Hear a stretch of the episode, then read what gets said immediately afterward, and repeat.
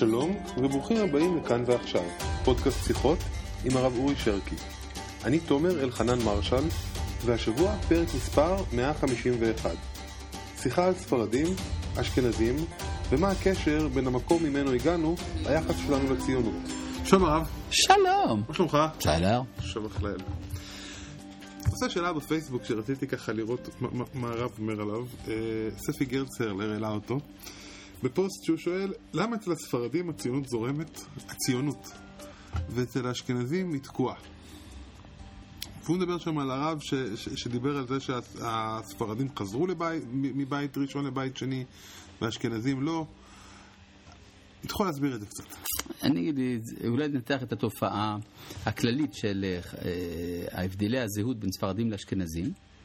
הייתי אומר ככה, אה, אצל האשכנזים, אדם, וזאת מעלה, זקוק להצדקת אה, התנהגותו. כלומר, אם אני מתנהג באופן מיוחד, מסוים, אני צריך גם איזושהי אה, אידיאולוגיה שתיתן תקפות להתנהגות שלי. למה?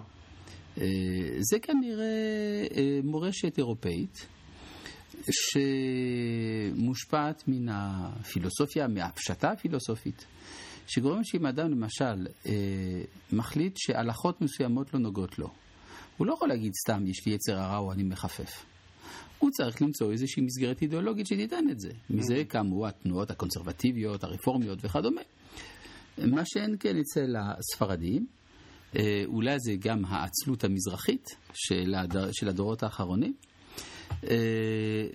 שקיעת המזרח בכלל, שאומרת שאינני זקוק אה, להקים מסגרות דוגמטיות תיאורטיות, אלא אני צריך לחיות עם החיים. ולכן אנחנו רואים שמה שקרה, נגיד, בציבור הספרדי, בנושא הרפורמי למשל, זה שהרבנים תמיד היו אורתודוקסים, והציבור קונסרבטיבי דה פקטו. אף על פי שהיה אורתודוקסי דה יורה. כן. זאת אומרת שאצל הספרדים... כל הציבור היה כזה? אה, כן, ודאי. לא מצאנו, אה, לא מצאנו תנועות אנטי-דתיות, למשל. לא, לא אנטי-דתיות, אבל ציבורים שלמים שהם דתיים. נאמר ככה, התכונה העיקרית של הספרדים זה הנורמליות. זאת אומרת, מה זאת אומרת להיות נורמלי? לקבל את החיים כמות שהם.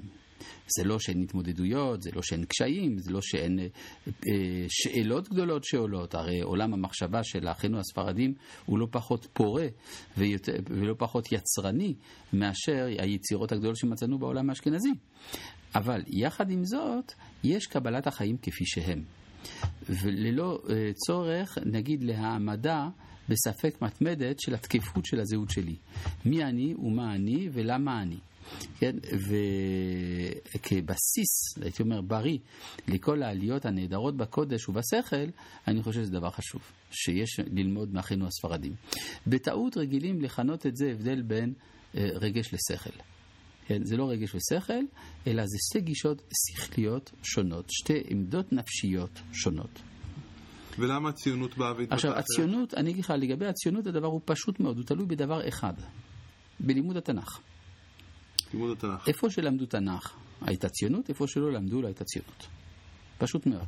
אם אדם לומד רק את התנ"ך ולא למד גמרא מימיו, או הלכה מימיו, כשהוא רואה את התופעה הציונית, הוא לא יכול לא להבין שזה הגאולה, שזה הגשמת דברי הנביאים על שיבת ציון.